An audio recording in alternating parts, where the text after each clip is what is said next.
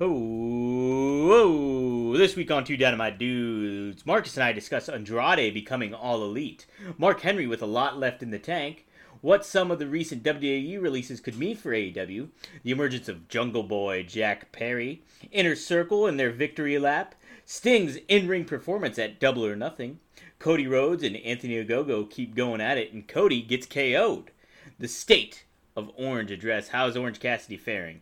Miro and his power. And then, hey, you know what? Much, much more, including Britt Baker and her burgers. oh my. Yes, two, two who? Oh, it is two dynamite dudes with attitude.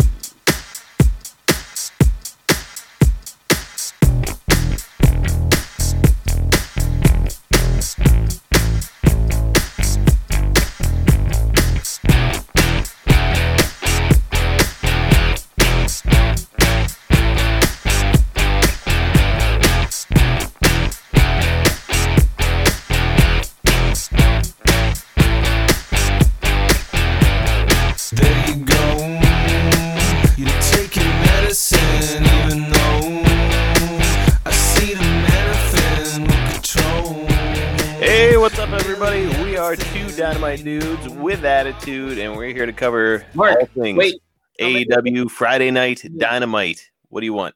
can you give me a little bit more oomph? Little Uh, yeah, yeah. Here you go, Dominic. Fuck you.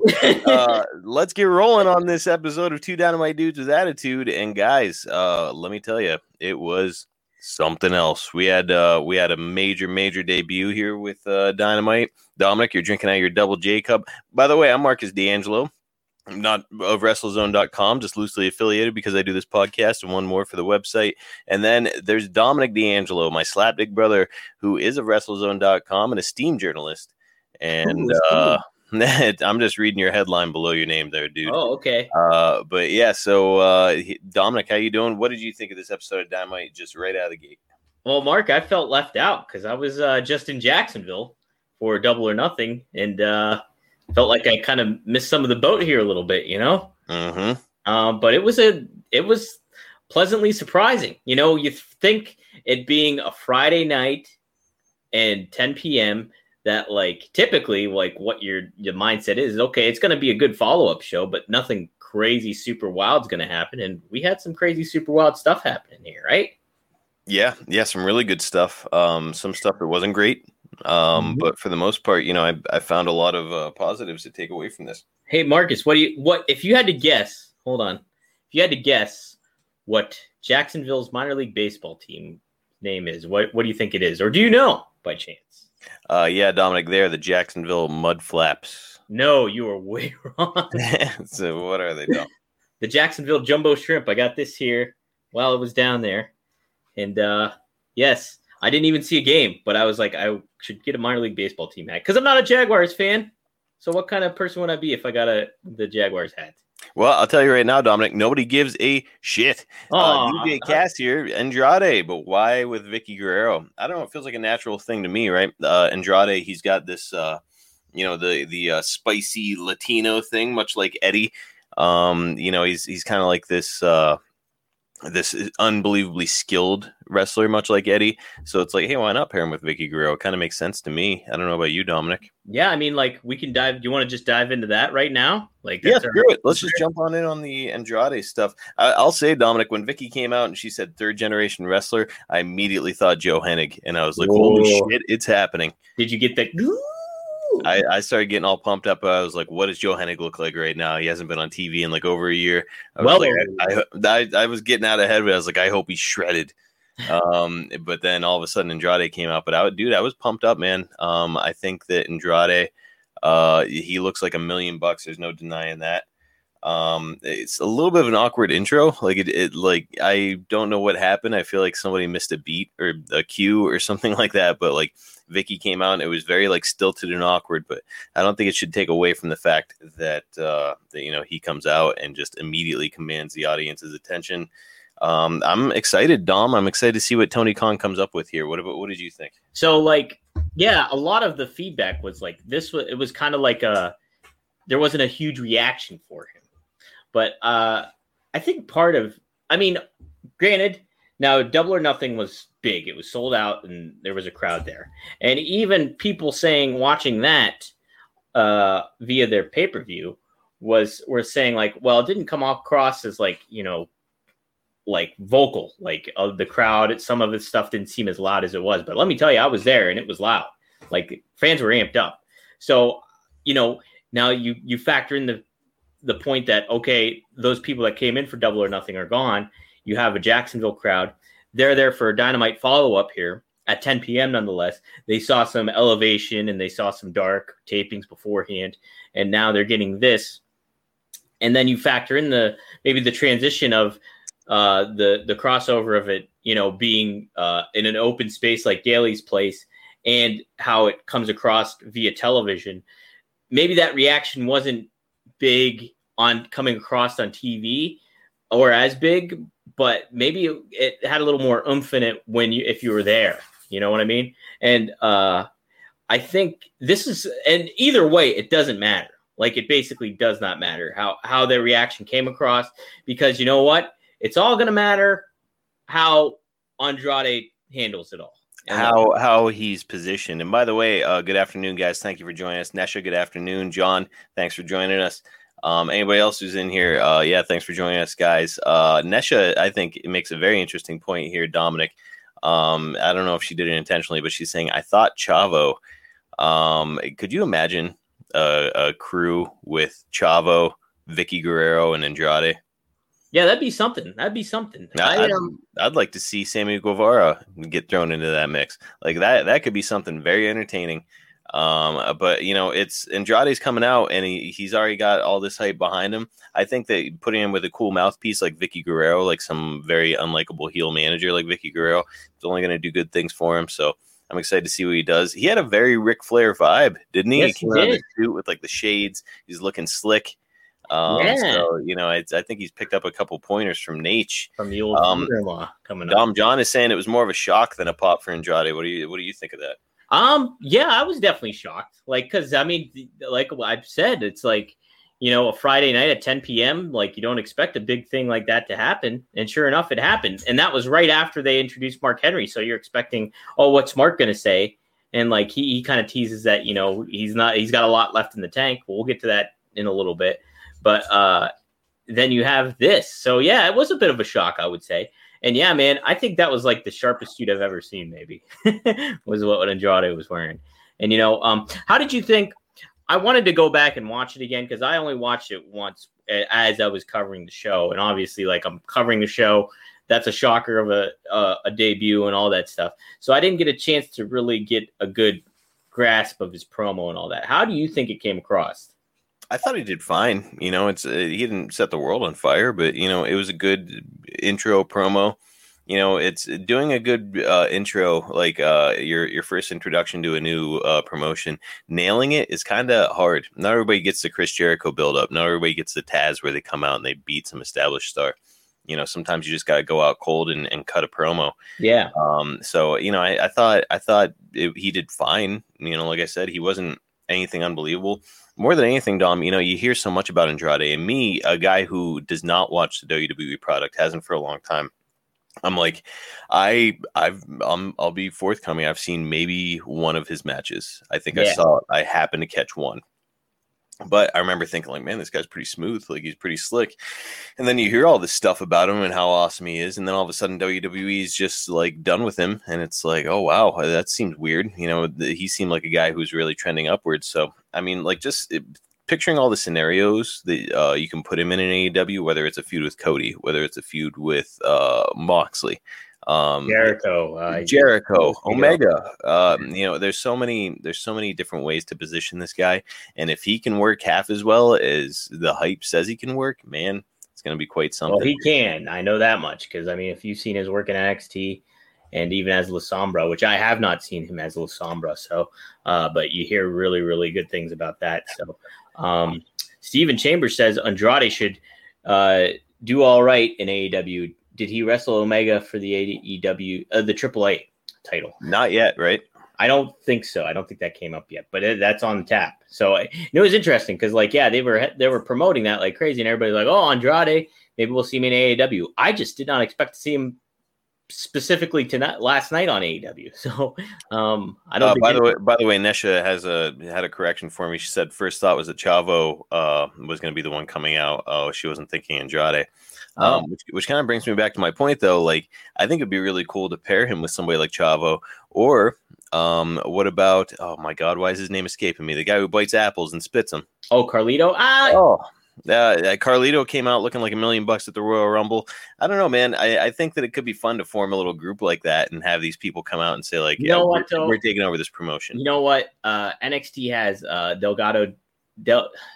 I don't know how Del Fantasma, and then um, there's another faction too. Well, yeah. Then you think about MLW; they have Azteca Underground and certain things like that. I really like. I think Andrade should be a singles act, and I think they should kind of leave it at that. And so Vickie, as like you know his manager, I think is totally fine. But like, listen, it, even the fact that he's not like super super like fluid and, and smooth with English, I think that that can still be beneficial. Like like to I think you really need to hammer the Ric Flair home. You know, uh, the the Crockett Promotions Ric Flair home where he's just sharp dressed, over the top a little bit, um, Arrogant. arrogant, all that kind of thing. Really lean into that and don't have like all those other like having those other guys, veterans. Like I like Chavo and it, Carlito's good for what he is too, but it's I think um it really uh, it would just muddy the waters, so to speak. I think I think this is a good way to really really get make the most of Andrade and moving forward. Like, dude, I would just put a rocket underneath him and just go, man. Just Yeah, go. I mean, I, I see value in what you're saying and in the idea of pairing him with some veteran talent. You know, either way, you really can't go wrong. Uh, here's something that can't go wrong. How about Andrade versus Penta? DJ is saying, "Whew, oh yeah, oh yeah. Come on." That's Yep. an easy one. Uh, I was listening to the Meltzer's show, and they were talking about like if they were kind of saying maybe he like loses a little something by not having the La Sombra mask on. I I kind of disagree because like Andrade's got is a good looking dude, and not only that, but like that does separate him from the Lucha Brothers, who have their own specific identity and stuff like that. While as um, if you were to have him underneath the mask, I just don't. I don't think it would be making the fullest of Andrade at this moment. So uh, I think, yeah, I very much you want that Latino Hispanic, uh, that Latino Ric Flair. That's what you're looking for here. I think. Ooh, Dominic, how about Zelina Vega getting involved? Yeah, see, that's the thing is like, uh, she's still a free agent. She, uh, Aleister Black, who I'm sure we're going to be talking about soon, uh, is released from WWE. Uh, so I don't think. I mean, there was reports of her being at the Performance Center like a couple weeks ago, but listen, we haven't seen her or anything to that point. And now that like Aleister Black has released her fiance, th- or maybe it's her husband now at this point. I think it might be her husband, but uh, either way, she's not. I don't think she's going to be really committed to WWE. Maybe so. I mean, uh, I, yeah, I was kind of surprised, like because her and Andrade together were just a power, like a powerhouse couple, basically a powerhouse tandem. I guess is a better way to put it. Uh, so yeah, uh, now with Vickie being in the mix, uh, it's going to be interesting because like I like Vickie and uh, but like I don't want her to go over the top with the excuse me stuff. I think when she first debuted in AEW, we kind of mentioned that, like how you know I think she's got a lot more to offer than that catchphrase. And Yeah. so, um, I agree. I'd like to see it uh, just a good balance of that happening. You know, I'm pretty excited for Andrade. I think it's a great, great signing. And um, you know, people are saying, "Oh, you can't sign all this WWE talent and can't do it." Listen, Why?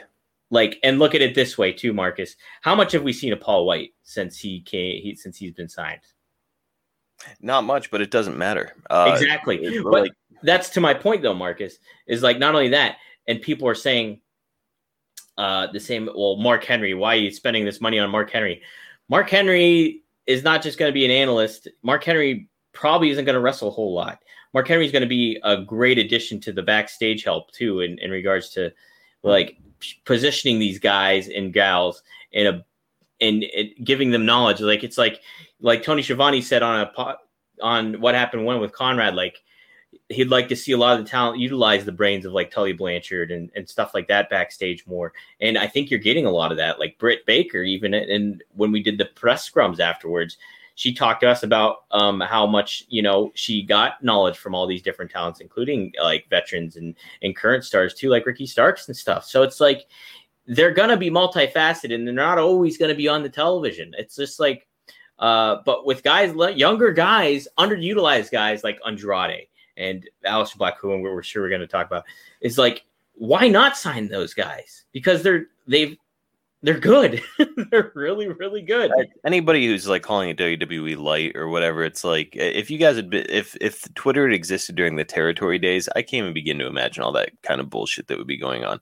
I mean, like eh, guys were going all over every promotion. Uh, was WWE AWA light then? Back in the day. Right. You know, it's uh, it's the nature of the wrestling business. Everybody needs to just cool it with that stupid narrative.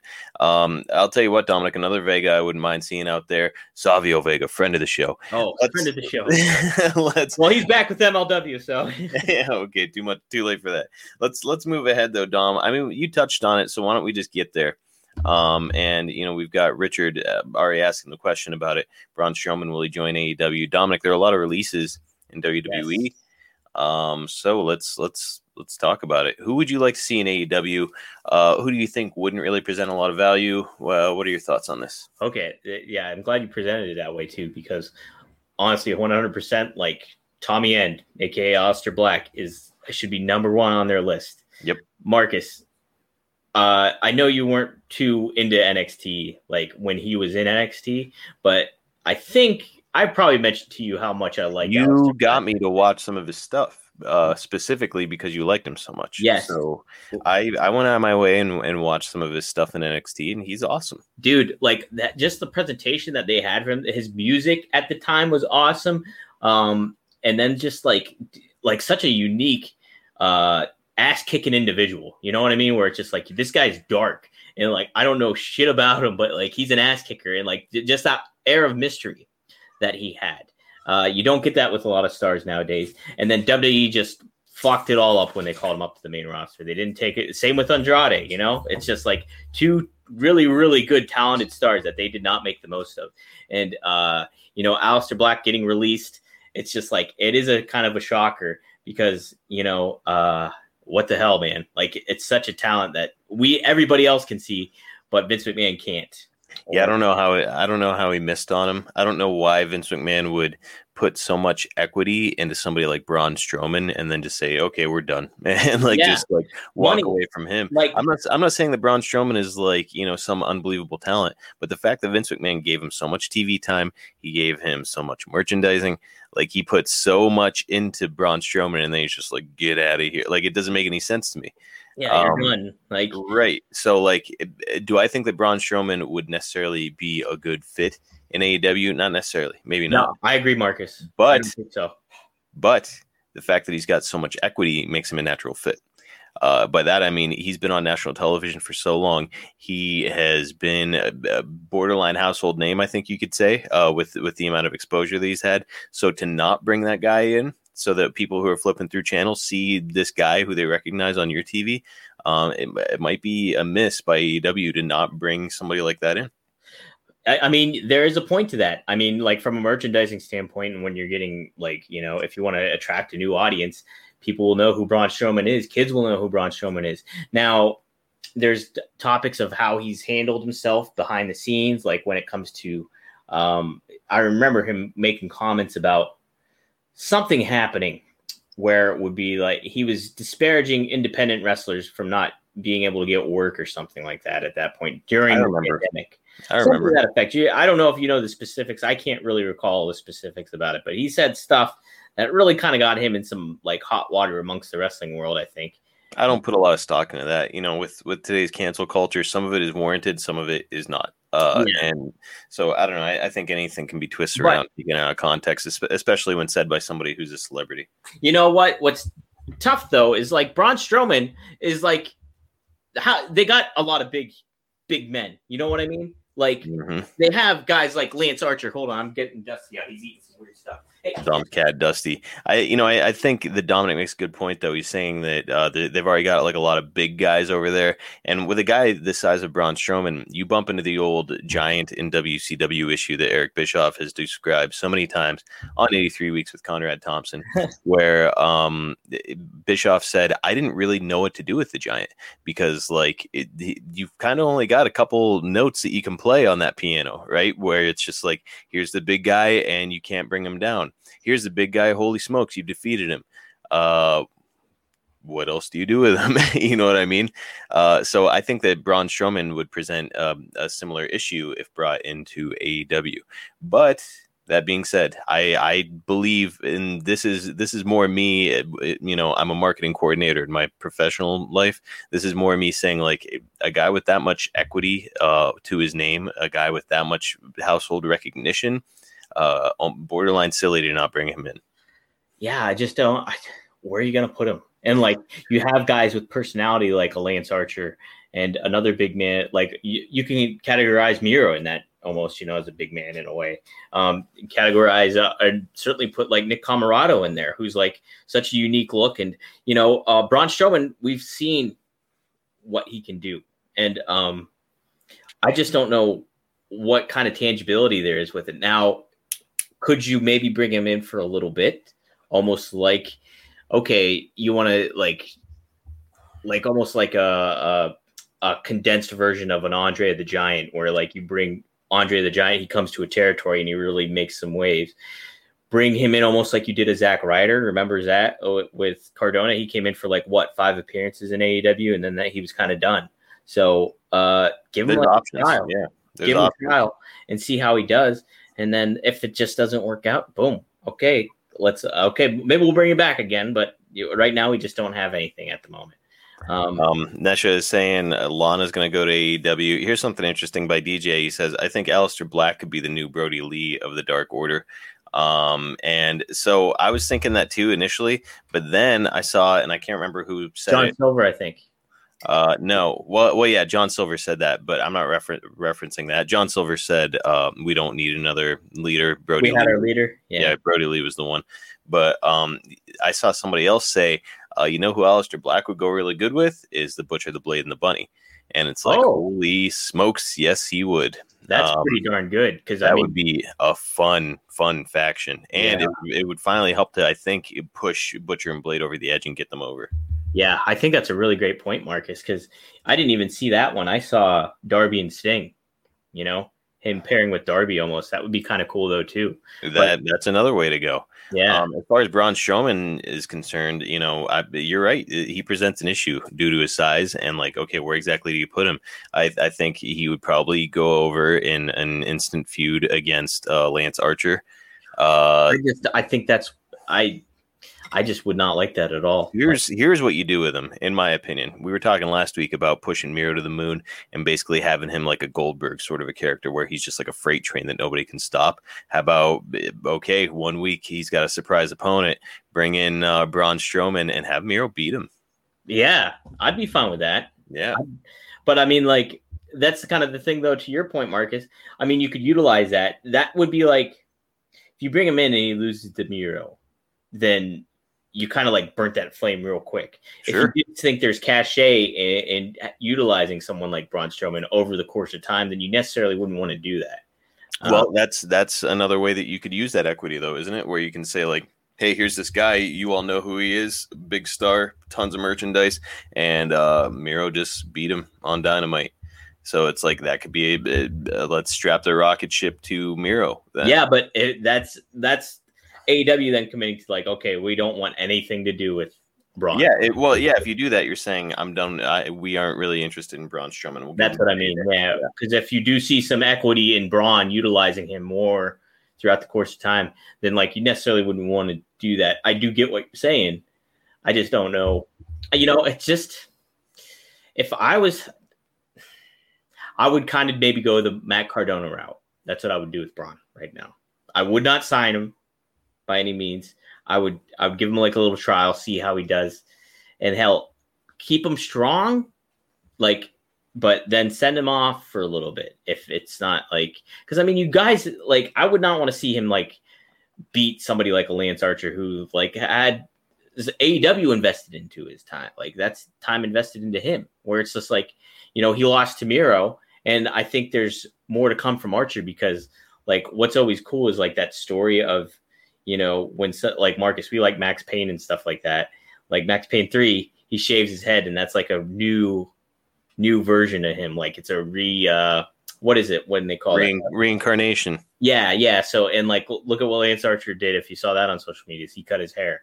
Like I didn't, I haven't seen what he looks like since, but and we haven't seen him on Dynamite either. But I mean, there's some intrigue there. So Uh, Dom DJ has asked, "Do you see Nyla Rose leaving Vicky Gross stable after a cheeseburger tantrum?" Let's move on to the Britt Baker segment. Um, what was the deal with the cheeseburgers? mm, I think it was like a comedy thing. You know, um, I think she was really leaning into like. I don't know if this had anything to do with it, but I remember how Trump did the ridiculous thing of buying the Super Bowl people, like the winners of the Super Bowl, like couple years ago, like McDonald's. It was Wow. just like a, you don't remember that at the White House? It was just like an overall huge platter of McDonald's instead of like, like you know, steak or some shit like that. Yeah, know? these are professional athletes who can buy whatever meal they want. It's like, hey, here's some garbage I'd buy for I've a six year old. Yeah. food you can get on any in any town you want. yeah. Oh, she's saying McDonald's gave her fifteen hundred Big Macs. I missed that. Well, like Um, burger coupons. She didn't say Whopper or she didn't say Big Mac. It was just burger coupons. Oh, So I think she maybe she was playing with that a little bit, but um, you know what? It, I just think it was kind of a, a like a like a, a red herring giveaway almost, you know, because earlier in the evening, Inner Circle gave away free T-shirts.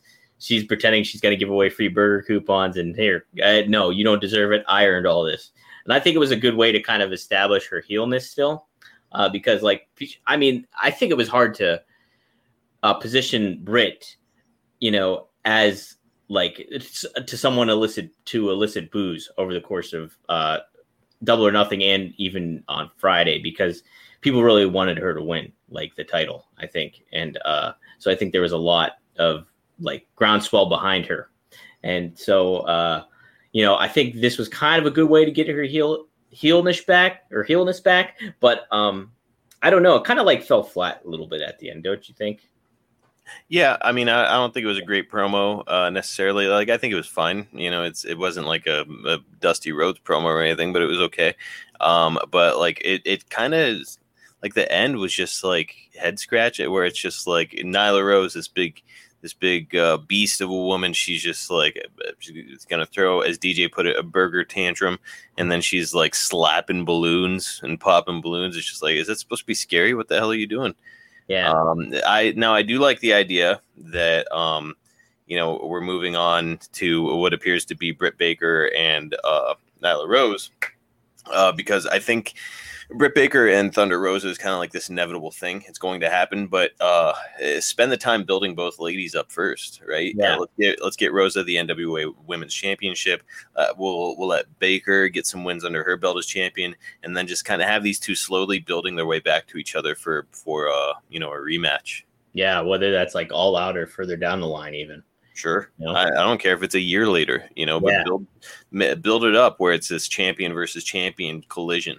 Right. No, I'm game for that too, man. I think that's the way to do it. Uh, Dominic, what did you think of Britt Baker's uh, very Scott Hall jacket, where she it's like black with like the red blood dripping down the sleeves? I was like, hey, how about that? I didn't even notice that. I was more. I noticed that on Jericho where he had kind of blood dripping down. Yes, it- what, what's going on here tonight? Everybody's Uh, digging the Scott Hall, man. yeah, Everybody's digging off Scott Hall. Keep going. I gotta get Dusty out of here again. All right. Well, I'm seeing a couple questions here. Uh, seems like they're they're uh, geared toward Dom, but I'll answer one or two of them here. Uh, we've got Anthony asking Dom if Braun Strowman didn't say that he wouldn't wrestle for another company except for WWE. What company do you guys see him wrestling uh, for? AEW or Impact? Uh, what would you do in his debut? Um, I think that that's all just silliness by Braun Strowman, where he's just like he works for WWE at the time or whatever, and he's like, "I'm not, I'll never work for another con. This is this is it. This is the company." Um, but uh, I mean, let's face it. If Brock Lesnar got a big enough payday, he would go to Impact. You know what I mean? People don't. eh, These guys don't care. They just want the money. Um, so Now, I, I some I of the some of the talent though find WWE to be the be all end all. Where it's like And and why? There were just zombies on that fucking program. Marcus, you think about it though, like uh, a lot of these guys now are younger than we are, so they weren't they didn't grow up like into WCW and like there was another like company you could really tie yourself to. It was just the one and only was WWE with Impact like a pretty far distance behind in a lot of ways, you know. So it's like, uh, and like if that's what you're used to, some some of these talents are going to be like, okay, well, my dream was to be at WrestleMania and achieve that, and like get that, and then be a star in WWE. And if that gets taken away, then then okay, I'm done. You see that happen with some guys, like they, uh, like I mean, I'm trying to think of some other talent. I mean, I don't think this is a good example because I'm sure maybe Joe Hennig's still interested, but Joe Hennig's not not doing anything right now. You know, where it's like uh, maybe that was it, and then they'll make a career adjustment where they move on. Or you look at somebody like a Ted DiBiase Jr. who moved on.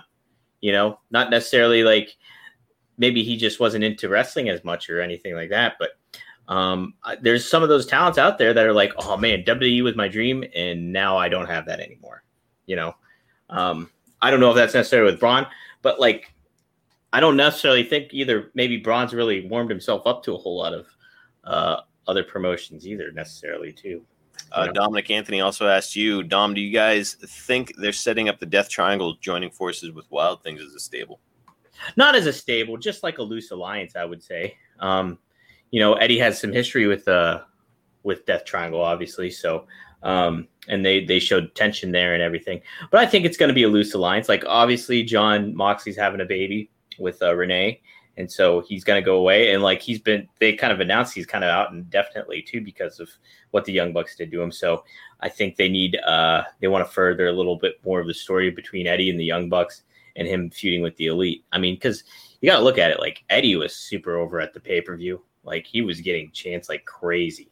And then, um, you know, uh, so I think positioning him against some of your top heels like the Young Bucks is the right thing to do too, and, and keep furthering that. Plus, you have talents like Pac and Penta. Gee, why not? You know? Um, yeah. Um, and you know, as, as far as I'm concerned, uh, you know, it's I lost my train of thought. Let's hammer on.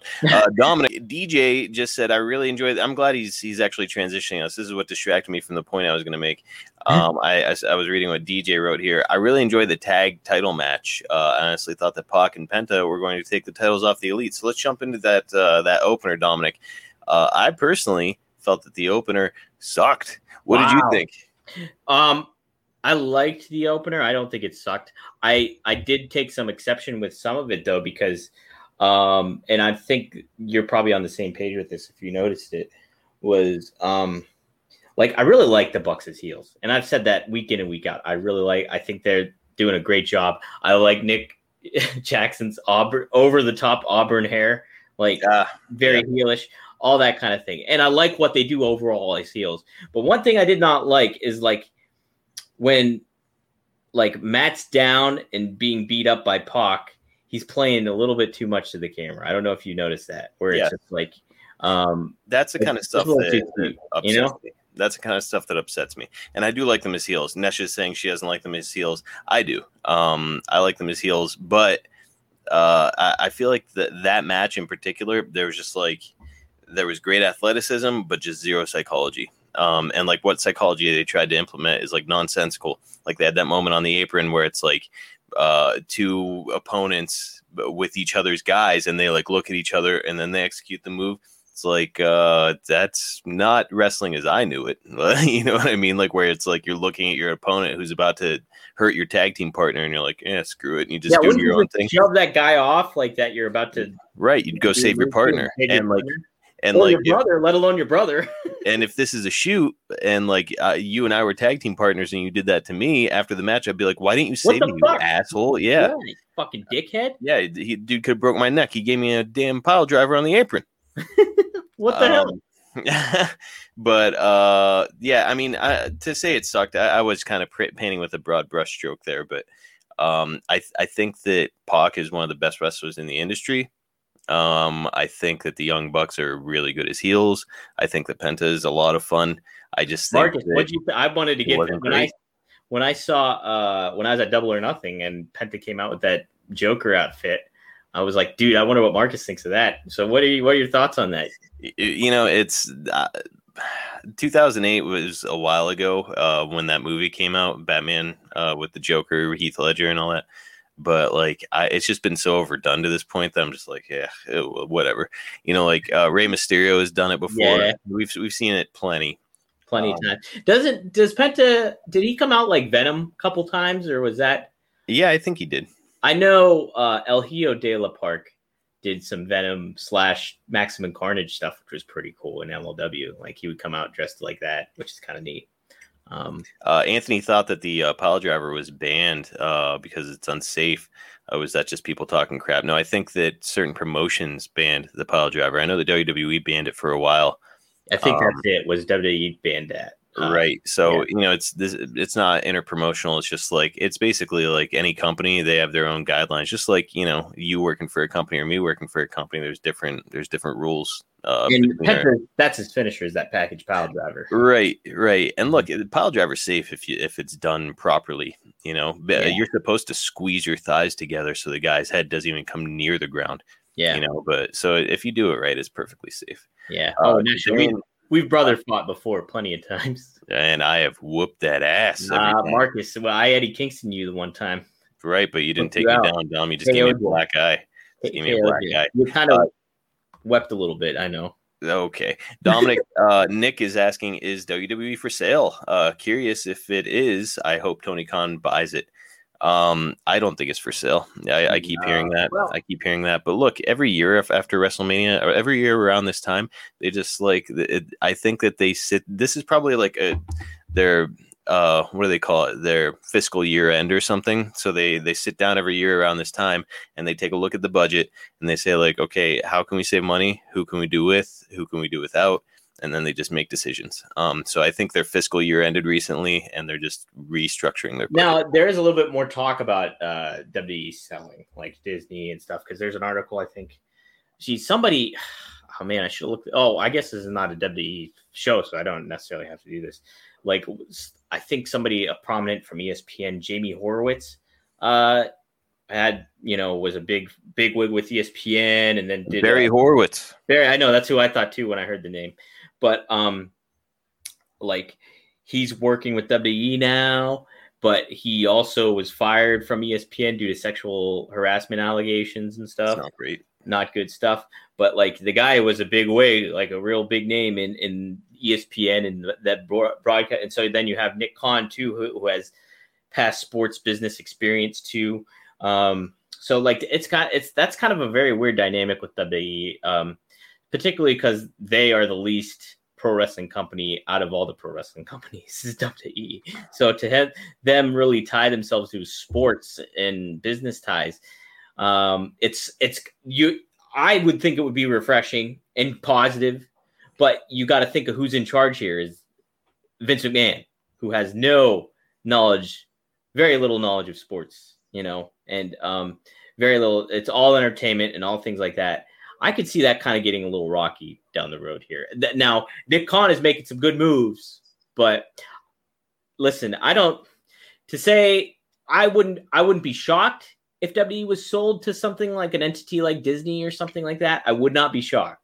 But you know, they they do usually do this with releases, but it does seem a little bit more than usual too uh this time around and at different times. So Yeah, what's what's happening here is the same thing that happened when Eric Bischoff was put in charge of WCW. All of a sudden, he took a look at what was going on with WCW, and he was like, "Okay, here's what we need to do. You know, no more house shows. We're losing money on house shows. It's stupid to continue them, so we cut out house shows. So it's like it's just a new guy with a new philosophy who's come into power in WWE, and so his he's probably sitting down with creative and saying, "What are your plans for this guy? Oh, you got nothing?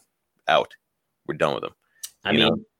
They do have the NBC ties, you know, NBC Universal and stuff, and they need a product too now with NHL kind of like traveling over to TNT and uh, you know, going to other properties under NBC. So, I mean, I could definitely see NBC trying to scoop it up and things I'm, like that. uh, dude, I'm going out on a limb. Vince McMahon is never going to relinquish control of WWE. It's never going to happen. Uh, You do got to think too.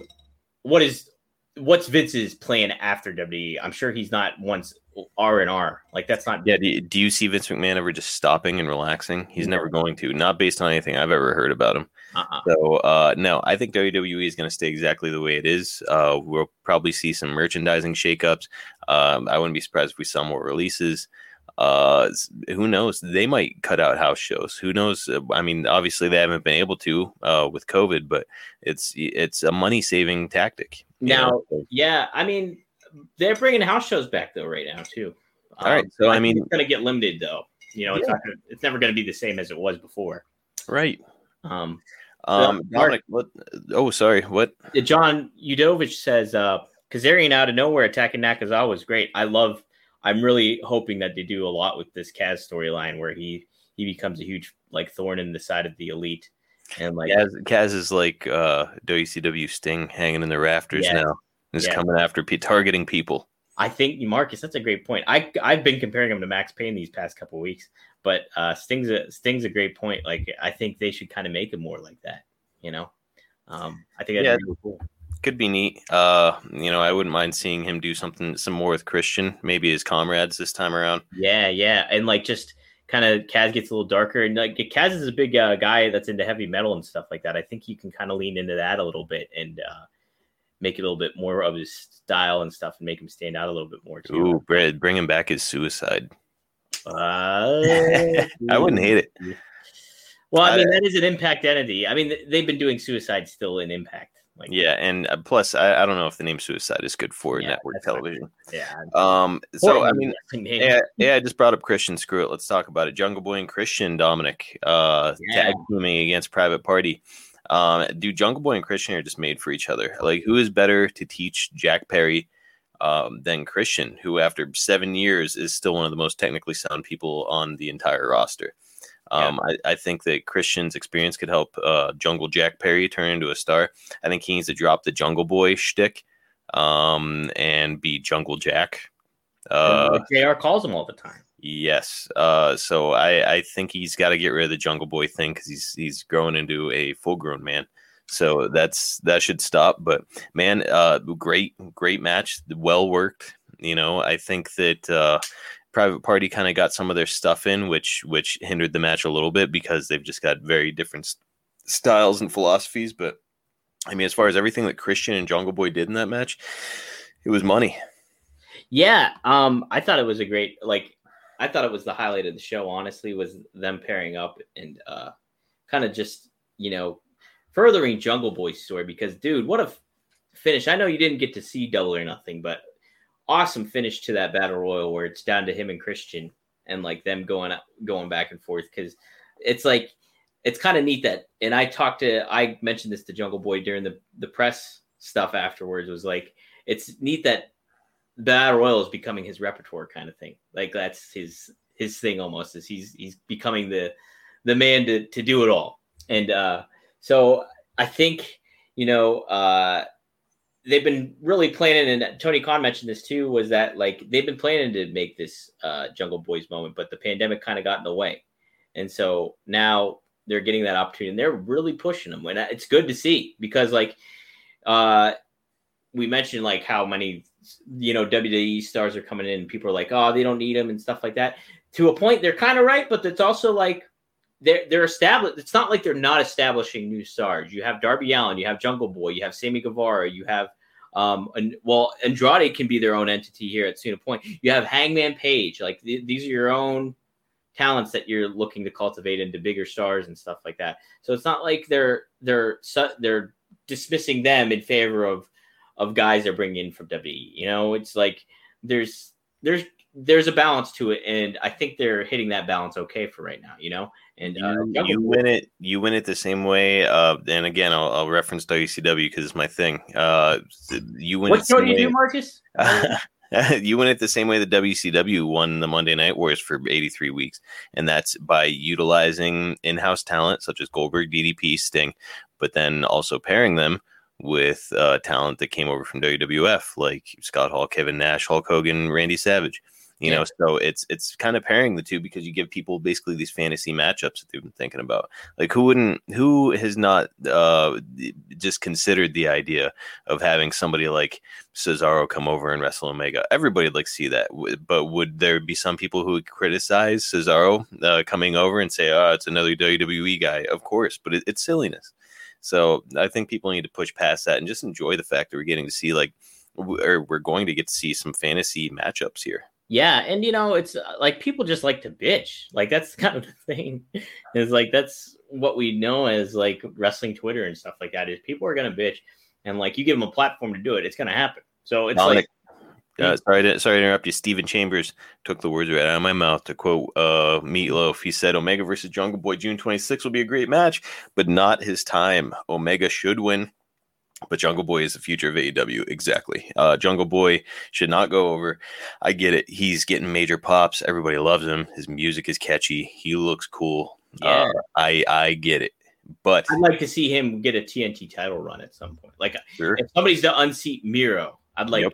Jungle Boy to be the one to do. Uh, Like I said, I think Miro should hold that title for at least a year, maybe two years. Um, it would just unbeatable. But then, how much would it mean for a talent like Jungle Boy to finally be the one that beats him? Yeah, yeah. Um, Marcus, I did a poll this morning. I don't know if you saw it or not, uh, but I said running a two dynamite dudes pool for today. Which of the following AEW stars would you prefer to see unseat Kenny Omega?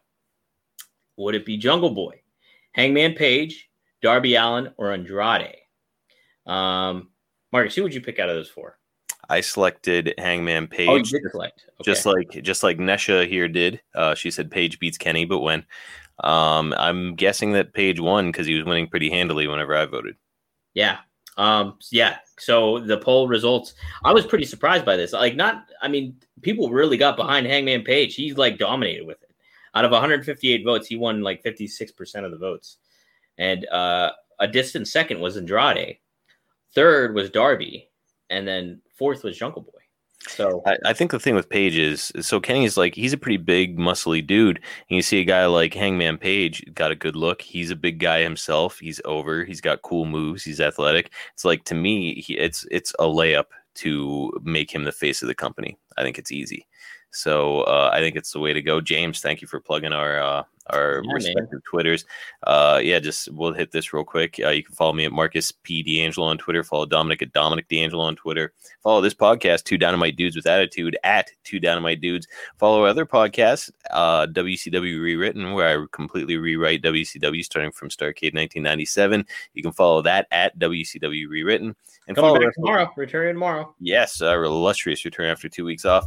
And follow WrestleZone.com at WrestleZone.com. Uh, go to WrestleZone.com for all your wrestling news needs. Dominic, uh, Max Bergen, hi. Uh, Dominic, go ahead.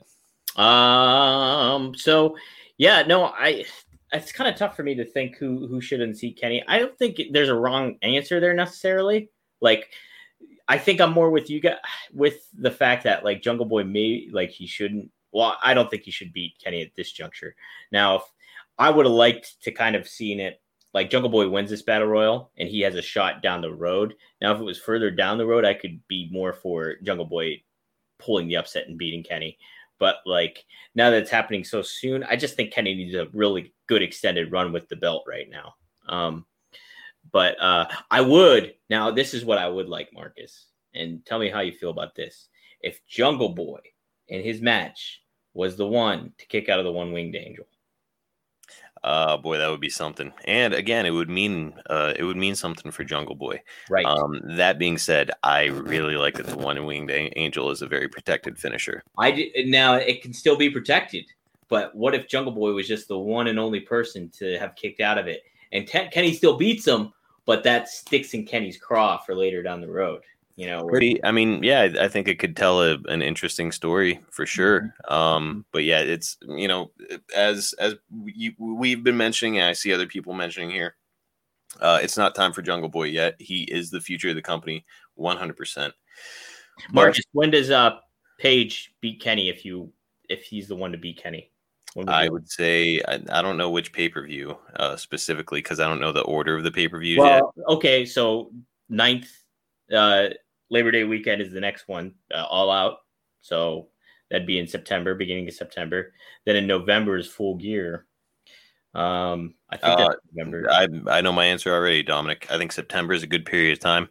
Um, and All Out is a is a pretty well known pay per view for them. So it's to me, it's is that a long enough run for Kenny though? Yep, he had plenty. You think so? Okay. I do. Okay.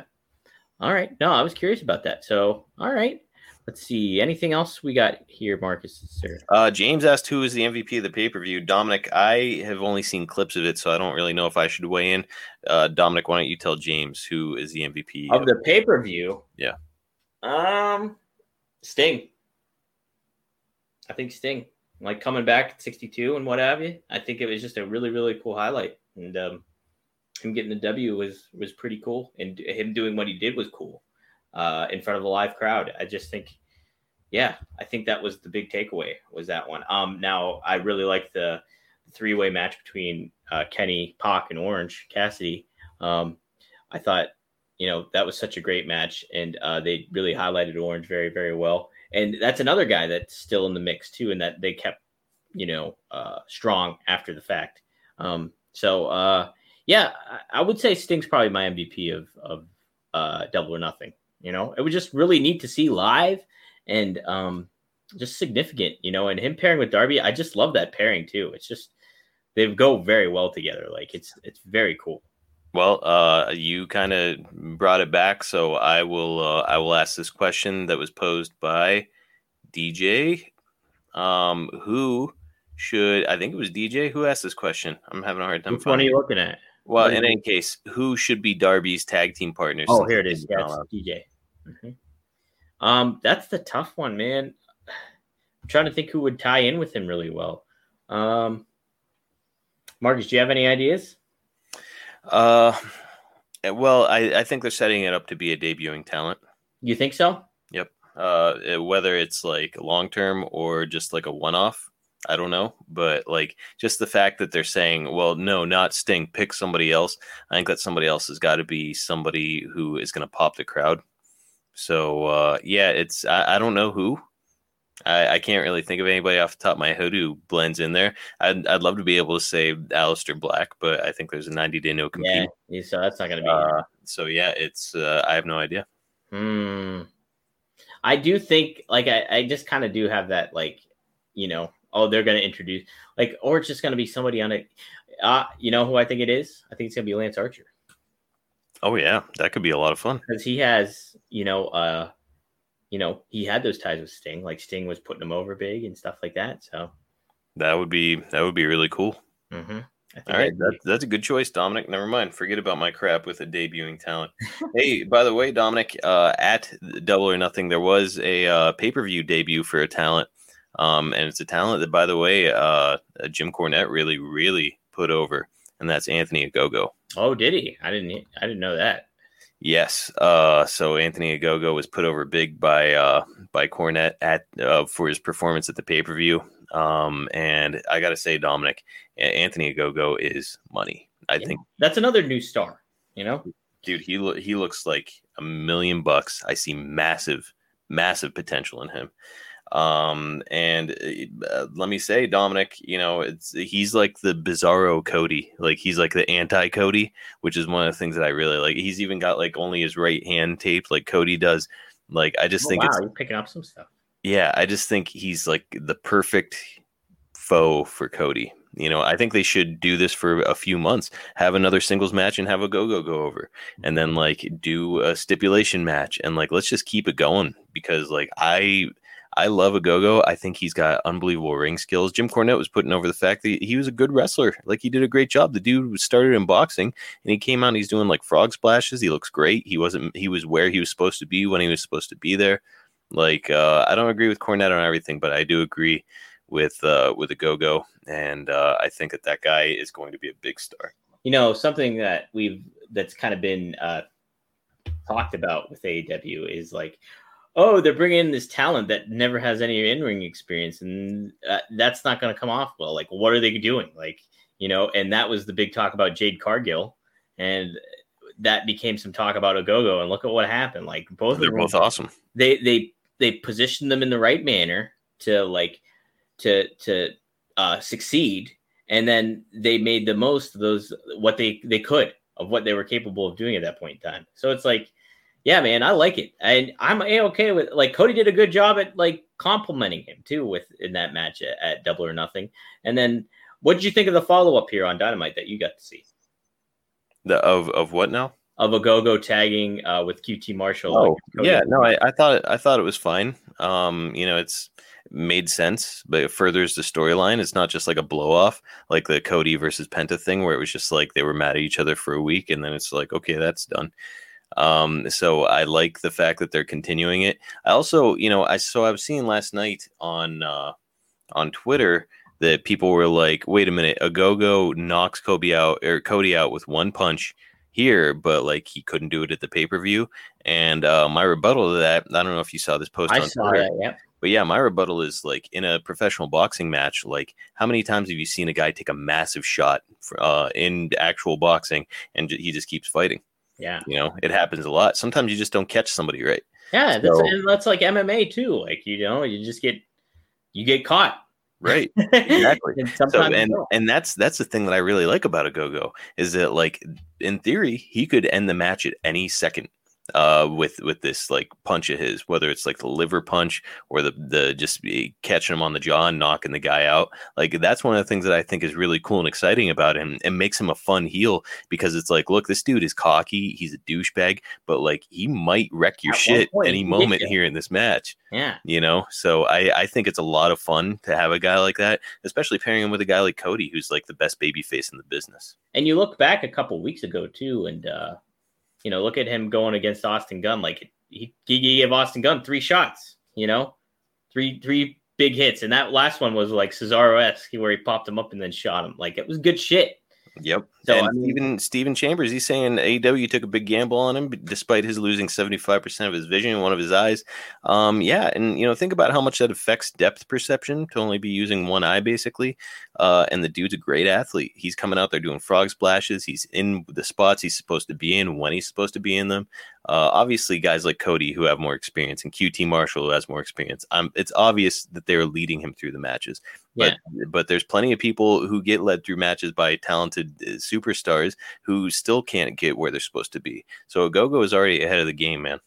and you know, yeah, it's it's you know, and the his capability on the microphones there, and um, him getting across a, a personality that um, people uh, is ta- that's tangible. It's it's he's already showing signs. It's like give it time. There's nothing wrong.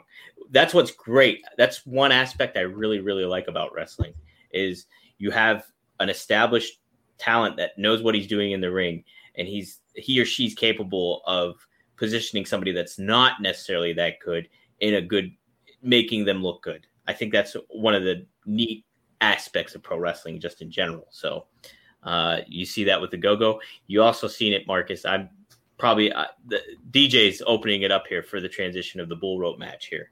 Uh, and you, so I think we very much saw that with Dustin Rhodes going up against somebody as new as Nick Comoroto too.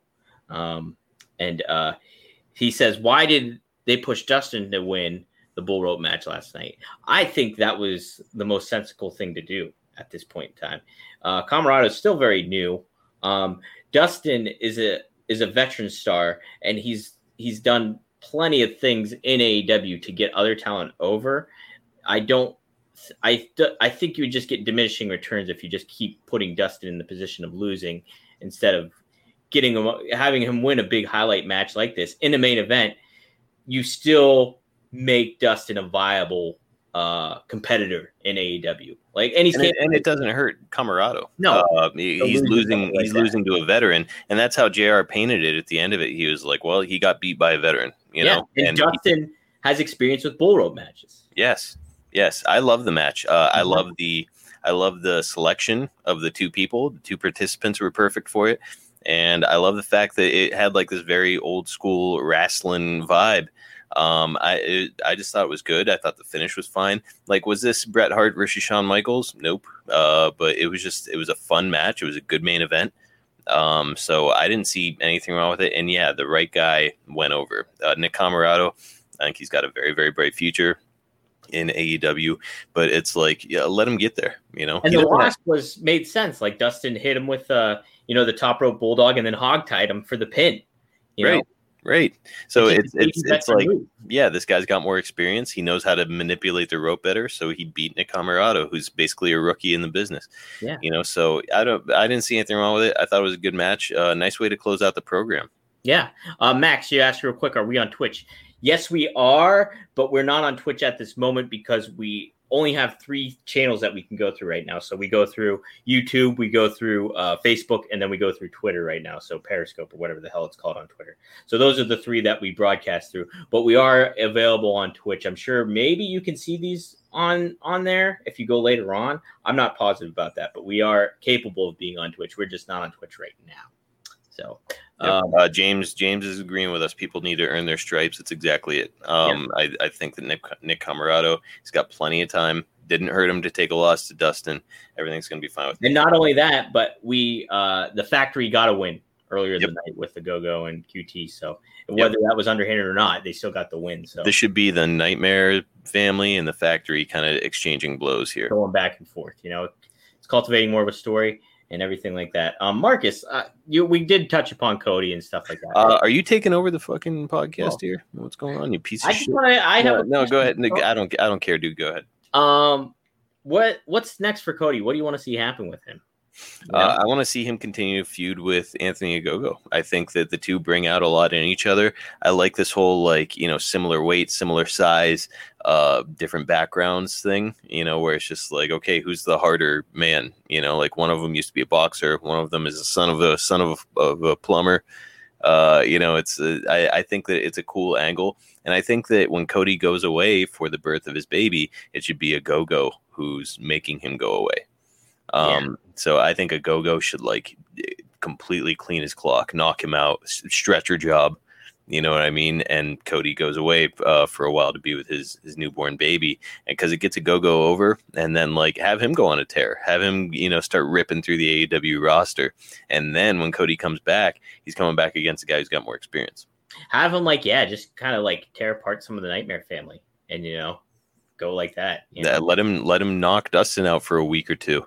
You know, it's like it just completely ripped through the Nightmare family, and just like there's QT Marshall in the background, kind of like rubbing his hands together, like see, this is my and, guy. just- and fans are stewing because they know QT can't like handle that stuff. Ex- exactly, mm-hmm. exactly. Uh-huh. So that's what that's where I'd like to see it go. Um, Dominic, I also wanted to mention though, uh, bef- you know, we're we're an hour in, so I want to hit on maybe two more topics, then we can answer a few more questions and call it quits.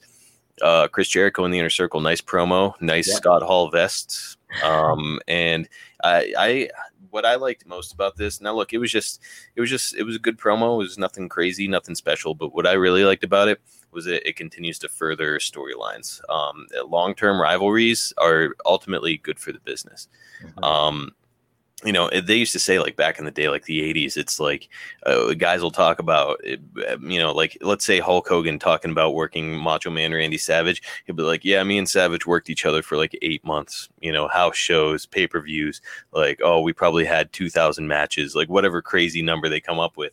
And it's like that's what the business is supposed to be. Right. Is like you're supposed to have long term rivalries. You're supposed to continue to build and go back and forth and like the baby faces going over at house shows and then like it, it gets a comeuppance on TV. It's just that's that's what the business is supposed to be, and I think that uh, Tony Khan is kind of hitting the nail on the head. Yeah, you know, uh, I I always refer to. I remember like when I was this was like over ten years ago. Like Scott Hall was on a show. I think it was PW Torch. Maybe it was something else. But I remember getting a chance to call in. No, it wasn't PW Torch. It was a different show. But I remember getting a chance to call in and asking like the stereo, the most typical fan question you can ask was something about the ladder match or something like that. You know, and I remember him saying, "Well, we did a bunch of how we did a bunch of more better matches on house shows than we did on the pay per view." Yeah, he he was like, yeah, WrestleMania match was good, but we did like was, we had better ones just like on the road. On the road and stuff like that. like working in high school gymnasiums. They were just like putting on these clinics, yeah, uh, which is crazy to think. Like those those will never reach the light of day. Probably weren't even recorded. So it's like there are these unbelievable matches that happen that we'll just never get an opportunity to see. Um, and that's that's the way it should be with AEW. It's the way it should be in all wrestling. You, like there needs to be six month storylines where like the, the guys are wrestling the same guy, different combinations, tag matches, ultimately leading towards some kind of a gimmick match blow off. Yeah. Um, I think that's the way to go. Nesh is saying she's an 80s baby and that's a wrestling she grew up on. Uh, yeah, Dominic and I were both born in the 80s, so we were more like 90s wrestling kids. But you know, if, if I remember right, Dominic, we had we had some Hulk Hogan stuff. I remember. oh, yeah, I think I remember owning a, a Ult- Ultimate Warrior marble at one point. Yes, big boss man marble we had. I, had uh, yes. I did have the Hasbro Hulk Hogan. I remember that was the. I remember getting that figure as a kid. Uh, where he real pressing. Um, so yeah, uh, we were definitely we came in the on the cusp of that. Hulk Hogan didn't latch me in though to wrestling. I, I got I got away from it, and then uh, Scott Hall is the one. Razor Ramon is the one that brought me back in. Yep. Um, but yes, I uh, I think yeah, with the inner circle and pinnacle, I think it's they're doing the right thing. Marcus, like even now they're they're promoting Hager versus Wardlow in two weeks in an MMA fight. Like they're they're pairing these guys off finally, where it's like we're getting these one on one matches instead of you know these, these faction fights. So uh, it's yeah, you want to make this more of like a more and more so a blood feud than what we've been getting. You know. Um, and there'll be time to to tell these stories. You know, I think there's still a story to be told with MJF taking Jericho out like for a long time, and like somebody like Sammy stepping up, or hell, like the work that Santana's been doing on the mic. It's like that guy's a star too. You know what I mean? So it's like those. There's some opportunities there to to further the pinnacle, further uh, the inner circle as as these new likable baby faces and keeping it going like just by pairing them off in matches and stuff like that for pay-per-views for dynamites whether that you know how however it works you know um so yeah i think it's good shit man Yeah. Hey, uh, Steven saying uh, he feels old. He was born in '74, but earlier he said uh, that Miro versus Evil Uno next week squash match. Uh, I hope so, uh, but I feel like it's a good transition to uh, talking about Miro. Actually, before we get there, let's read what, what DJ said here. How long Okay. do you think it will be before uh, Red Velvet gets a title shot after defeating the Bunny last night? I think that's the clear direction that they're moving in here. Um, and it's, I would guess that once uh, Britt Baker defeats Nyla Rose, and she will defeat Nyla Rose, um, will we might be looking at Red Velvet taking on Britt Baker. So it's, I think they're just going to kind of slowly build her, get her uh, wins against opponents like, like the Bunny, like Tay Conti, you know, um, they, probably Kris Statlander and uh, kind of move her move her in that direction. Now, Kris Statlander, I really like, um, and I hope that you know she continues to improve and uh, and gets a push of her own. But you know, for right now, it, it seems like they're kind of strapping the rocket to uh, Red Velvet, to Serena Deeb, to Britt Baker, and most especially, most importantly, to Yes. Thunder Rosa. hey and you know what chris jericho said this too during the after press conference was that he's like people are saying that like there's too many too much stuff going on on dynamite and marcus and we've talked about that several times too but he was saying like but what we're giving people are samples of these guys and gals. Is like they're getting these opportunities. Oh well here's a nick comoroto or here's um a red velvet uh you know here's here's somebody here. You know their story is going to be told later on but you're getting teases of them at this point in time. And uh you know i think we're going to get the, those. So like somebody like a red velvet or kris statlander maybe they have their match or a title match against britt baker or something and they don't win but that doesn't necessarily mean their story's done and over with you know there's more to come later on so i mean there's aspects of that you know um Uh, DJ asked, "Did Deeb turn heel the pay per view?" Uh, Dominic, I didn't watch. Did you? Oh, Marcus, yeah. Well, I mean, I don't know. I would not call that a full heel turn. I would say she played heel in in the role, um, but yeah, she was very heelish in the match um, against Riho, and um, yeah, it was great opener for the buy-in. Um, you know, Deeb's awesome, and Marcus. I mean, it's kind of playing into you know maybe your hopes, our hopes that she might line up with the Pinnacle or FTR and something like that. You know, because she would fit right in there, like you you position her in the right way. So Yep. um, Yeah, and, would- and here's the thing: is if she is going to have a feud with Thunder Rosa and ultimately drop the the NWA Women's Belt to Thunder Rosa, which is my anticipation of what's going to happen, um, then I, I don't think it would be a bad thing to have one of the women working a strong heel angle while the other woman is a strong baby face. You know, I, I like the fact that those two were both kind of coming in as baby faces, and it's like, okay, who's the better wrestler? And that's been their thing so far. But let's let's get a different flavor of that rivalry. Yeah, yeah, and like I think it it kind of can play into Serena's story because people are really behind her, and you can kind of lean into like, oh, she's uh, they're comparing her to Bret Hart, and like maybe she just and Dee Malenko, the woman of a thousand holds, maybe she's just letting that get to her head a little too much, and now she's uh she's a little more egotistical about things. I think that's a, a good story to tell with her. Sure, absolutely, and and you know she can back it up. She's she's Yeah. the new excellence of execution. right? So, uh, yeah, it wasn't a full heel turn. It wasn't like, okay, that's Serena's now bad. I think it was just she was playing that role, but I think it's teasing to something. That's just my thoughts. Dom, where uh, Steven is asking, wonder if Shida's going to get a rematch with Baker. More than that, Dominic, because I, I don't think so. At least not anytime soon. Uh, where are they going with Shida? That's tough. That's tough because she had a hell of a run, like for over a year, and now, uh, but now it's kind of just time to, you know, it's time to make that trans. It was time to make that transition and move on. Um, I think she's going to be away for a little bit, maybe, you know, or not necessarily in the limelight. Um, yeah, I think uh, they'll find something for her to to go up against. It's not going to be Britt, but it's going to be somebody like a different heel that she can uh, go up against or, or a new adversary to maybe to maybe uh, you know maybe Serena, you know, at some point. So Sure. something to that effect. Uh, all right, let's circle back though. Uh, Miro taking on Evil Uno next week for the uh, TNT title. Uh, Miro with a, just a hellacious promo. I I'm I'm glad I was wrong about it. Uh, you know, I I said when he debuted, uh, never put a live mic in his hand again because it was not a strong promo. But man, he has improved big time. Uh, it was a good promo. He had some funniness in it where he was like thanking God for uh, his muscle, but then also, yeah, thank God for my power, but also for my hot wife um, which uh, yeah, I think Lana is inevitably going to be coming over to AEW, um, Yeah. probably to to pair with him, which is fine. Um, but yeah, dude, Miro is where it's at. I'm excited to see him absolutely rip apart Evil Uno. I think it will be a squash, man. I don't know how it can't be. I think Gotta uh, be, it has to be. yeah, I think maybe Evil Uno will get a couple of athletic stuff in, but a- a- afterwards it's just gonna be boom, like game over, literally. so I think that's what it's gonna be like. Um, yeah, uh, Miro, no, it was good way. Uh, Miro's been on, been hot, and it's been good. It's been good to see. It's a, he's definitely a highlight of the show and the promotion at the moment. So He's he's currently my favorite participant in the. how about that, man? Like Yep. That's pretty that's pretty impressive because like he was not for a long time. No, I was uh, like, I kept saying, like, man, he's got so much potential. They're ruining him. It's a stupid video game crap. Like, I, I was not liking Miro as a character at all. As a talent, yep. As a character, nope. But now it's like every time he's on the screen, I just kind of like drop what I'm doing. I'm like, all right, what are we doing here? Who's Yeah. he gonna tear apart? So yeah, it's like I, I, you know, I compared him to Goldberg earlier and said that he should have a run like that. The nice thing about Miro is that he's actually a good worker. So and the Goldberg wasn't. He was just like a he was like a runaway freight train. Yeah, that Where- like, hey, you're going up against Goldberg, just sell for him, and like, Right. he's just a train. where where Miro is like a freight train, but you can control it uh, Yeah. because because he's good.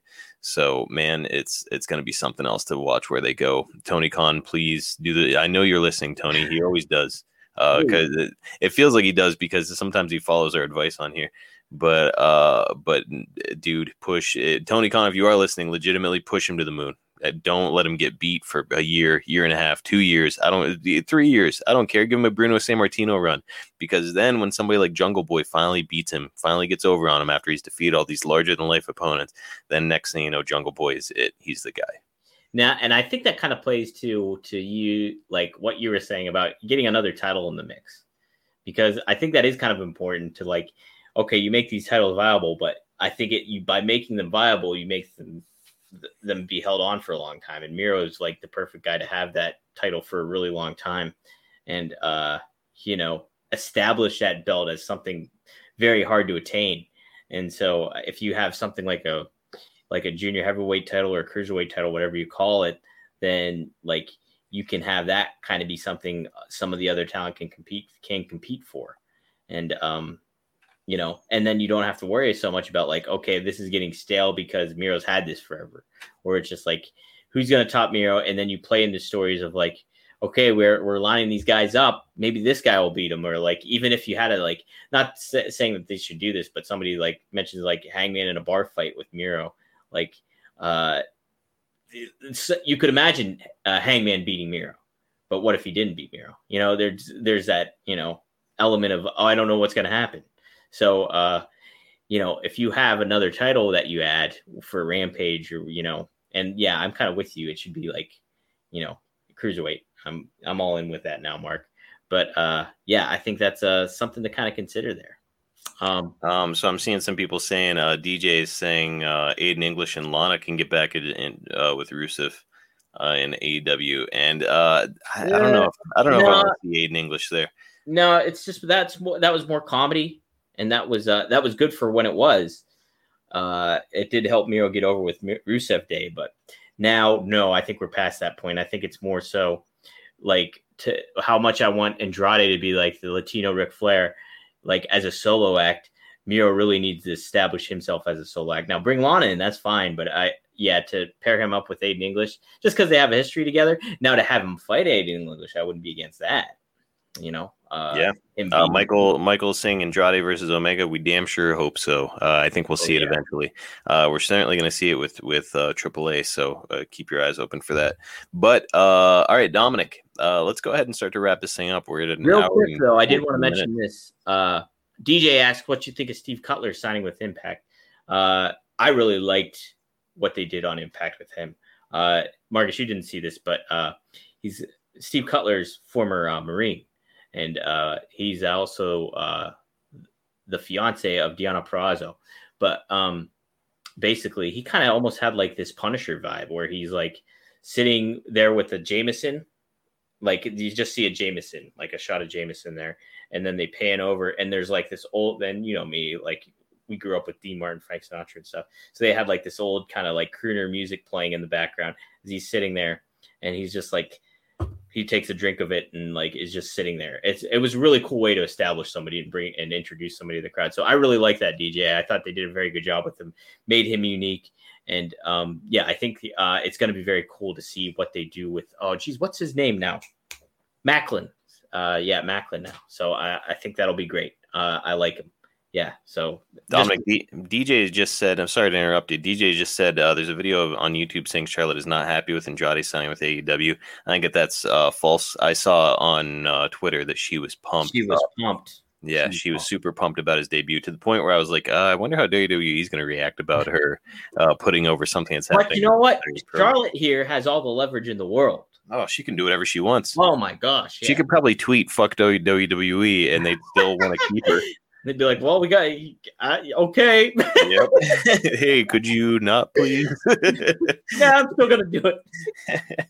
well, yeah, I mean, t- dude, and to think of that, I mean, uh, this is way down the road here, but geez, you got to think they haven't utilized Charlotte to her fullest potential in WWE, and you know that door is there. I mean, when her contract expires, wouldn't it kind of make sense for her to say like, "I kind of want to be with my husband," right? yeah, yeah, right. That's kind of the thing, man. it's kind of the thing. Yeah, uh, I think that's uh, something to not really be too concerned with. Um, but Let's, Yeah. let's go ahead and, and get into wrapping it up. We're at, at over an hour and 15 minutes here. So, uh, Dominic, why don't we go ahead and uh, do Melter rating? I guess. Uh, you I'm want to do that first? Yeah, sure. I'm just throwing to myself here. Um, so for the uh, for the Melter rating, I always do like out of 10. So, um, yeah, I'm, I'm gonna. See, you know, there was some good stuff. There was some stuff that I wasn't crazy about. Um, I, I guess I'm not going to say it's right down the line because I think that the good outweighed the bad. So on this one, I'm just going to give it a straight up. This is the first time I've ever given just like a straight up number, Dominic. A Okay. seven out of 10. That's good. Yeah, not bad. Not That's bad. a good rating. A strong seven out of 10. Good program, not great program. Um, I think that the opener was not good. I think that it showed good athleticism and gave some of these fans who really like the gymnastics what they like. Not my thing, but that's why I didn't like it. Um, but yeah, pretty pretty good program. Uh, so uh, do you want to move on to MVPs, Dominic? Um, yeah, let's do it. Do you want to go, Go ahead. No, no, by all means. Uh, I'm going Jungle Boy, man. I just think it's a, yeah, it's just was a strong week for him, and they're really putting him in a great position. And um, you know, uh, I think you know it's it's just in the right direction for Jungle Boy. I'm all in. Like I like Jr. putting him over as Jack Perry. I just like the positioning it is. Like it, a great great spot for Jungle Boy. So he's my MVP this week. How about you? I've got to go with Anthony Ogogo, man. Uh, I I see I see big big potential in him. I'm talking like megastar potential in him. So uh, I hope they continue to ride it and uh, put him in a position with people who know with the ins and outs of working the ring, uh, so that he can continue to uh, to to you know rise and and be the star that he is. Michael just asked, "Will we see Ric Flair in AEW?" Uh, doubt it. Doubt I it. doubt it too. I think he's pretty happy with being, you know, in AEW. I mean, in WWE, and like has a good relationship with them, and pretty happy. Like, I mean, like they've treated. I mean, they haven't positioned him well as a character on television, but uh, you know, he's that's he says ties are with WWE, and I think he's okay with that. I know? think WWE is going to play keep away. Just keep forking money over to him to mm, keep him away and you know make sure that he doesn't show up. You know that being said, though, if he was going to ever show up on AEW, the fact that his son-in-law, who he loves, is now part of the pro the uh, program. You know, Did you it- see him, uh, Andrade, super, su- suplexing him into the pool? yes, yes. So I mean, he loves the guy. So uh, I wouldn't be completely shocked if he showed up, but I would say I'm something like eighty percent sure that he probably won't. I mean, DJ makes a good case for Andrade. Obviously, he should be considered. Oh, sure, yeah. You know, just the by sheer by Like- sheer fact of the uh, fact that he debuted. the moment. Yeah, the moment of it. Good ratings too. Overall positive ratings. Michael gives it a seven. James gives it a seven. DJ also gives it an eight point nine. Um, Nesha seven point five. 7.5. Uh, yeah, I mean, you know, a good good program for sure. You know, we were all pretty consistent with one another. Uh, DJ really putting it over with the eight point nine, but it's uh, dude, week after week, it's trending upward. You know, it doesn't feel like that long ago. I was giving them like five point twos, four point eights, stuff like that. So, uh, yeah, they're they're trending upward week after week. They're getting better and better. I know, and like you know, it's easy to compare WWE to these because hey, WWE is not delivering when it comes to like product, and um, obviously, like with these talent releases too, they're gonna they're making news be- because of that, and like it just shows you like AW is giving you an alternative to watch, and like you can it's very easy to to poke holes into whatever you're watching especially if you're a wrestling fan and like it, it would be the same thing with comic books or anything like that you know? But uh with this it is a good alternative. And you know what they put on last night was really refreshing i thought you know and um you have that unexpected surprise you have these talents mixing in established talents from WE and other promotions mixing in with new talents of, of their own their own accord so uh i I say you can bitch about wrestling all you want, but what they did last night was very, very refreshing, and I really liked it. So uh, it's, a, it's a fun show to watch. I don't think you can really argue that necessarily. Um, well, uh, let's close it out on this Dominic DJ. Uh, he's got one last uh, comment about WWE. WWE will improve when the live crowds come back. Uh, I hate to say it, DJ, but I disagree. I think that WWE has not been a good product, product for years. I don't think that the, the uh, pandemic has a lot to do with it. I think more than anything, it's about Vince McMahon uh, essentially running out of ideas. And then, like, the first time somebody throws creative at him, he's just like, yeah, whatever, just get it on TV. Or it's just being like, no, I don't like that, and I'm doing it. Let's do this instead, or let's change this at the last moment. I want it. I want it to be good, dude. I really do. And I was watching it fairly consistently. I would say back around 2013, 2014, in that era, I was watching the program pretty consistently, just like kind of hoping, like, okay, give us what we used to love. Like, let's do. Okay, fine. If if you're PG, fine, but like, just give us what we used to enjoy about the program. And they haven't been delivering that for a long time, and the ratings are reflecting it. They- Yeah. uh, they're they're doing another Legends night, aren't they? Pro- Probably. I mean, that's what I don't know if they are or not. Uh, I don't think I heard anything like that. Did you just see a meme on online? Yeah. So I assumed it was legitimate. No, I think that was just like their band aid that they always Oh, do. that's that's a really funny uh, meme though. If you guys didn't Yeah. see it, it's like the old like that tape with that Yeah. guy, the, The- Flex Seal guy. Steel guy. Yeah, where uh, he's Yeah. got like a water tank that's leaking, and he just like slaps the tape up. But somebody put in like slapping, and it's like Legends Night. Yep, Uh, that's what it is. It's like a band-aid on a on a get open wound. Yep, it is. That's all. And like, I think it'll be refreshing once those live crowds do come back for WWE and fans to come in. But listen, that's only short. That's going to be short term. That's a, like a short. You know, the wick's very short on that. You know, Yep, the crowd is going to be hyped uh, for the first couple of events, and then they're going to be like, "Oh yeah, this product sucks." Yeah. Oh wait, yeah, this is bad, and I'm Yeah. by this. You know, Right. um, it's just they don't put position their talents well, whether they're talented or not. You look at so many of them, from Sasha Banks to you name it, Bailey, any any of those top talents that they can utilize, they don't make the most of it. And it's they're getting gonna it's been diminishing returns, and I think we're gonna see more and more of that as time goes on, and as AEW continues to further themselves, further establish themselves as a a viable uh, alternative product. So, yeah, man. Uh, Hey, hey uh, Dominic, you and I are a viable alternative product here. Uh, just tune into us. Forget about WWE. Watch watch Dynamite, and then check out our show afterwards. Uh, guys, that's going to do it for this week. Um, again, my name is uh, Marcus D'Angelo. You can follow me at Marcus P D'Angelo on Twitter. You can follow this podcast at Two Dynamite Dudes with Attitude. Dominic and I are recording another live podcast tomorrow, uh, wherein I am rereading WCW.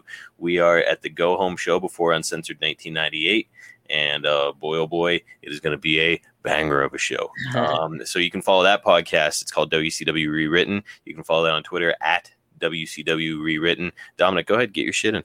Yeah, uh, you can follow me on Twitter at Dominic D'Angelo. You can follow WrestleZone on Twitter at WrestleZone.com and go to WrestleZone.com for all your wrestling news needs. Now, uh, I mentioned like the after, the double or nothing after post show and stuff like that that we we're the press was able to do. I was there, and so uh, you can check out our clip where we uh, we cover Chris Jericho and talk to Chris Jericho on YouTube. Uh, it's getting a lot of hits on there, so thanks for checking that out. Um, but yeah, you can also listen to the full audio of Tony Khan's part two, where he talks for to us for like 30 minutes and uh, answers all our questions and certain things like that. And so uh, that's also available on our podcast feed. So check that out. Um, there's a lot of interviews that we have going on too. Uh, Shawn Spears, uh, our editor Bill Pritchard interviewed Shawn Spears uh, just before Double or Nothing kicked off. And then we also have, um, I'm trying to think, there was a couple other interviews. Zicky Dice, if you have not seen my Zicky Dice interview, please check that out. He was ringside at AW Dynamite. I can't believe Yeah, he was he was the guy with the blonde mullet. Can't miss him. Yeah. Um, hey, by the way, guys, you know if you haven't listened to, uh, you constantly hear us putting over Thunder Rosa on this program. Um, if you haven't listened to it, Dominic and I interviewed Thunder Rosa. God, must be four weeks ago now. Yeah. Oh, like probably over a month at this juncture. Yeah. something like that. But dude, it was an awesome interview, very enlightening. Uh, she's such a nice person. I think that you put the video on the YouTube, so uh, go ahead and check that stuff out. Yeah. Yeah. So check that out. That's uh she talks about her promotion to Mission Pro, which I even asked Tony Khan. I mentioned to Tony Khan about too. So uh I, I didn't say it at all during this podcast. It's usually part of my shtick where I say it at least once a podcast, just like I do the uh, cruiserweight title in AEW. But she is the best wrestler on the face of the planet, bar none. Man, woman, nobody comes close. Um, so go and watch that interview because you're legitimately looking at a future superstar, future Stone Cold Steve Austin. I really see her being positioned like that in the future. hundred percent. I agree with you too, man. I agree. It's just a matter of time. You know, she's amazing. That's so great to see like somebody that that's captivating on television again. So Yeah, yeah, it's you know I'm I, you easily become disenchanted when you meet enough pro wrestlers where you're just like, ah, it's just a dude, you know, whatever. But like, I was pumped up to talk to Thunder Rosa. She is the best on the face of the planet. Uh, Yeah. Dominic, do you have any anything else you want to get in? No, not necessarily. Uh, just real quick, Noel. Um, I read rumors WWE is moving a lot of NXT talent to the main roster, including Parker Parker Boudreaux. I think is his last name. He looks like Brock Lesnar a lot. Uh, they probably maybe maybe they're doing that, but it's also short term thinking. I think it's just um, you know an itchy trigger finger because they're getting there's a desperation to kind of get themselves reestablished. Scott AW is making some news here, and WWE is making news, but more so in the negative fashion at this juncture, and they want to kind of make more waves. It's just a lot of issues with WWE, and it's just basically boils down to who's in charge, and uh, that's what it is. And and unless that changes, you're not going to see a whole lot of change. Maybe a little shifts here and there temporarily, but that's been over the course of time, and that's how it's always going to be to do. So, uh, other than that, I think that's about it. Mark, good show. Yeah. Yeah, good show, guys. Uh, thank, Thank you all for tuning in. joining us. Yeah, we Yeah. really appreciate you guys coming in here and, and talking to us. Uh, you know, we try to answer as many questions as we can. Sorry if we missed you. Um, but if you have any more questions or if you have any topics you'd like us to discuss on the next one, you know, you can follow us on Twitter, slide into the DMs. Don't send me anything gross. And uh, and and yeah, uh, guys, we'll we'll see you next week right here on Two Dynamite Dudes with Attitude from WrestleZone. Thanks, everybody. See you guys. So messed up, but you know,